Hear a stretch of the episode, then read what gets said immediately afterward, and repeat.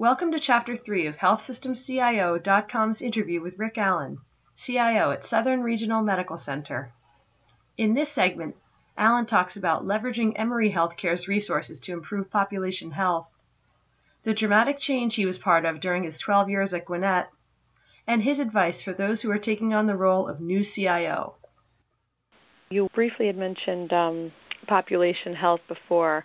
Um, what, what, are you doing there, or what are you looking at uh, being able to do on that front?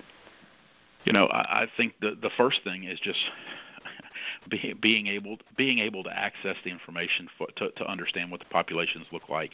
We're right. feeding we're feeding all of our information to Emory for them to be able to man to help us manage and help give us access to information that we can't necessarily get to easily in the system the systems that we have.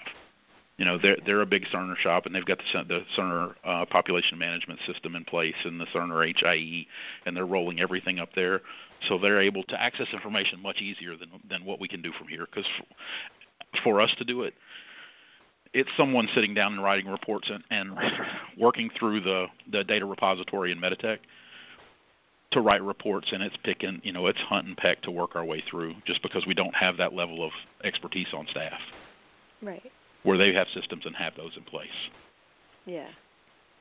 So and then you know the, the big push is the same big push that everybody's got. It's around it's around CHF. It's around diabetes. You know diabetes. It's around those things. Yeah. Okay. We're also working with uh, the county that we support. We support Clayton County, Georgia. Um, we're also working with EMS in the county on a paramedicine project where you know we're we're pulling they're pulling information from their system. We're pulling information from our systems to get the frequent flyers into the ER.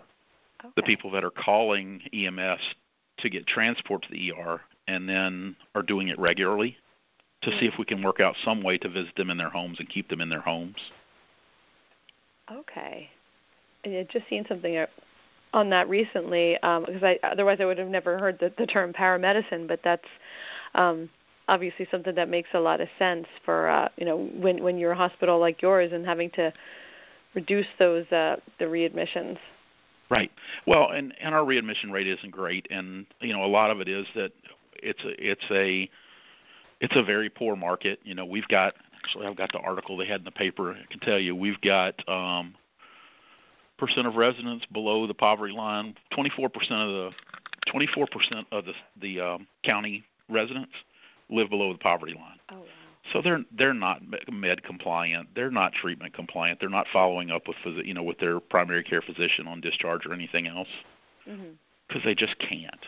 Right, right. So we send them home. You know, two weeks later they're back. Yeah. You know, four weeks after they're back. It's one of those that you know it, it tends to be turnover because they're just they don't have the ability to take care of themselves the way that we would like for them to. So working with the, working with Clayton County EMS and you know they they I believe they got a grant from Kaiser that they're going to use to buy the we'll call it ambulance to be able to go out and then we'll help staff and work with them on it to be able to go out and visit and send social workers and send nurses and send the paramedic out to their houses to help make sure that they're med compliant, help make sure that they're eating the way that they should and they're doing the things that they should.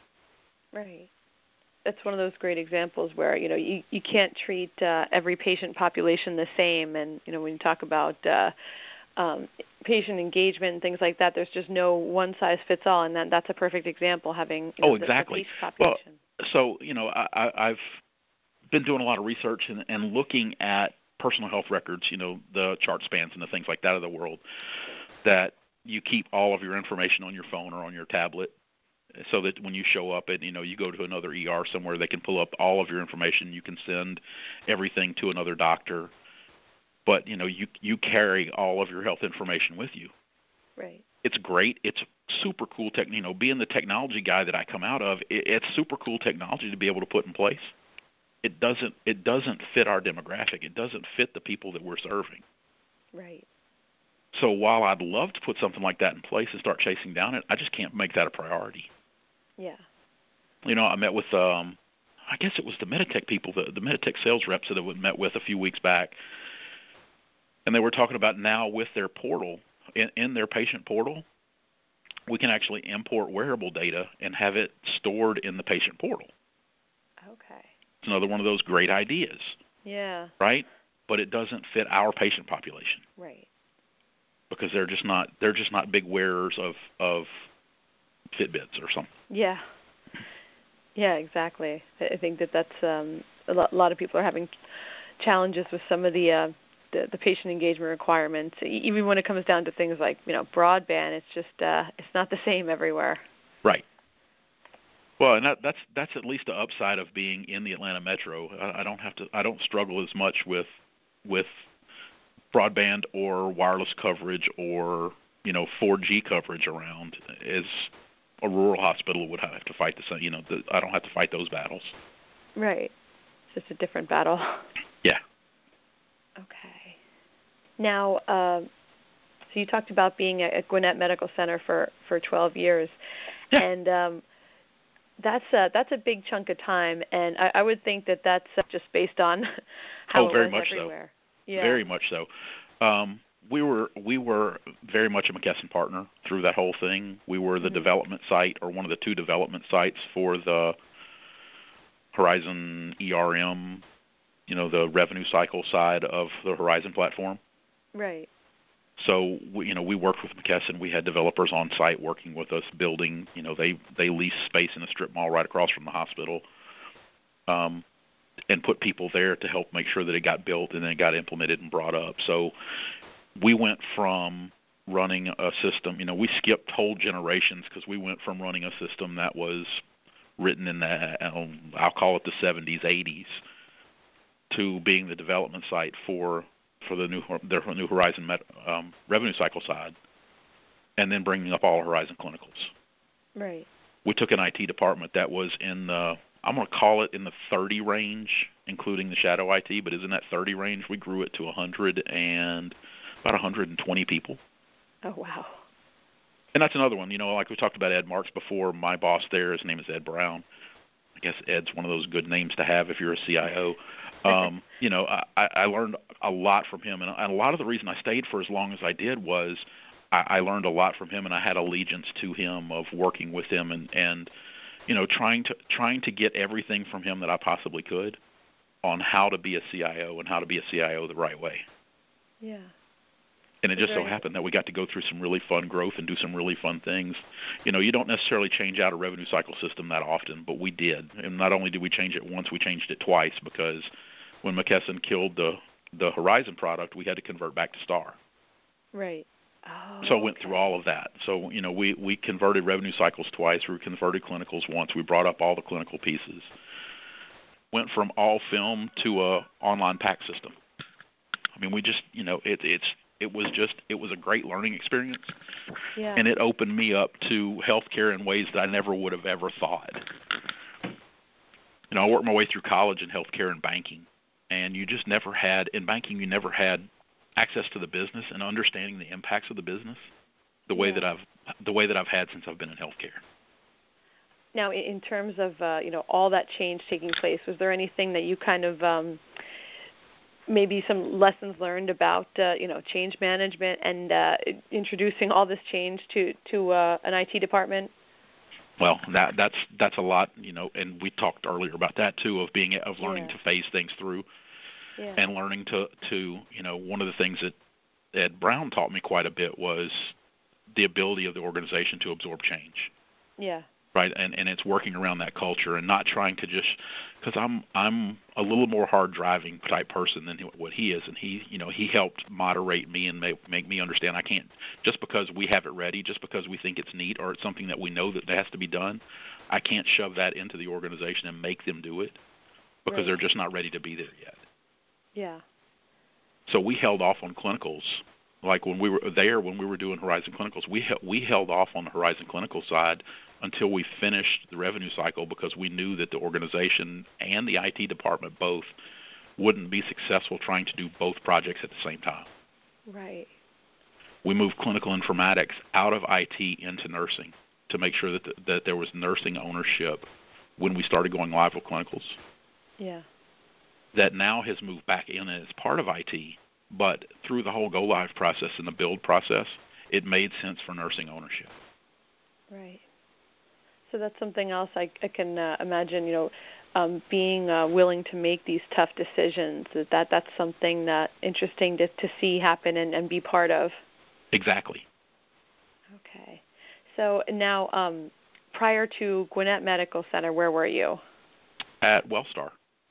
Okay. Which another health system here in the Atlanta metro area. So Wellstar basically owns the northwest chunk of Atlanta, right? They they've got five hospitals out that way, and they just own that whole section of town. Nobody even tries to play. Gwinnett owns Gwinnett County, um, which is on the northeast side, and then there's the middle in between that is kind of up for everybody to fight at. Um, so you know, I stayed on the north side, and this is really my being here at Southern Regional is my first real foray on the south side of Atlanta. Okay. Wow, so much interesting stuff, and um, I, I guess uh, just the last thing I wanted to ask about was, um, you know, ha- having gone through the experience you did at Gwinnett, and, and now, just if there's any kind of uh, ad- advice you have for for people who are new to the CIO role, especially you know during this time, and um, uh, maybe for how to, you know, for how to how to deal with uh, so many priorities, or uh, just any any advice in general you might have that that uh, you, you think would, would be helpful or would have been helpful for you. The, the things that I would tell people is one is don't be the te- don't be a technology guy, be a people person. You know, for a mm-hmm. CIO, you need to be out with the rest of the management team. You don't need you know you don't don't lock yourself into the IT department and work in a vacuum. Yeah. Get out, build relationships, under you know understand the temperature of the organization, what everybody's going through, and what the pain points are. Yeah. Right. It, uh, one of the first things I did on coming on board is I I set a, I set myself a meeting with every director in the organization, and I spent I spent an hour with each director walking through what they what they were doing, what their pain points were, what I what they felt I should make my priorities, to try to get that type of information to, uh, walking in. I think the you know just go getting out and working with the departments as opposed to sitting back in IT is huge. Yeah on the other side, don't forget the IT department. You know, they've just got a they've just got a new boss. You know, you come in as a new CIO, you're the new person in. They all know each other. None of them know you. Yeah. You have to you have to get in front of them. You have to spend time with them. You have to build those relationships also. So truly, for a new CIO coming in, it's all about interacting with people the strategy will come, the projects will present themselves, and you'll be able to prioritize them. And sometimes you're going to guess wrong, but for the most part, you'll know what the important things are, and you'll know what the organization can handle. Yeah, it's really interesting to hear you say that because that's something that that I, I think has really changed in the past couple of years. Uh, very much or at least. Maybe there's more awareness. yeah. well, I, I, I think I think what you what you're finding is you're getting more and more people into senior you know into senior IT management roles that that don't see themselves as a strict technologist, that don't see themselves as a strict you know programmer, which is that's what if you think back 10 years, the CIOs and the heads of IT in a lot of organizations were just the PC tech guys from the 80s and 90s that happened to stick around long enough. Yeah. You know, now what you're finding is you're getting people into the roles that groom themselves to become a CIO, and they and they understand they understand relationships and they understand communication and they understand all the things that it takes to be successful in the role and to have a successful IT department. Yeah, it's really that's very really interesting uh, evolution that's taken place. Okay. Um, well, I know we've uh, we've covered a lot. Um, that's that's most of that's basically what I wanted to talk about. I'm sure I could talk to you more, but you've got a couple things going on, so I figure I should let you go. no problem. Thank you. All right. Well, thanks so much. And um, if you have I, any uh, follow-ups or any questions, let me know. Okay, I will. And uh, and and even if not, I'd like to get in touch with you a little down the road and just check in and see how things are going. That'd be great. Okay, great. Well, thank you so much, Rick. I've enjoyed speaking with you, and uh, I'll talk to you again. All right, sounds good. Thank you. Bye bye. Bye bye. Thank you for listening to this podcast from healthsystemcio.com. To hear other podcasts, visit our website or subscribe to our account in iTunes at healthsystemcio.com backslash podcast.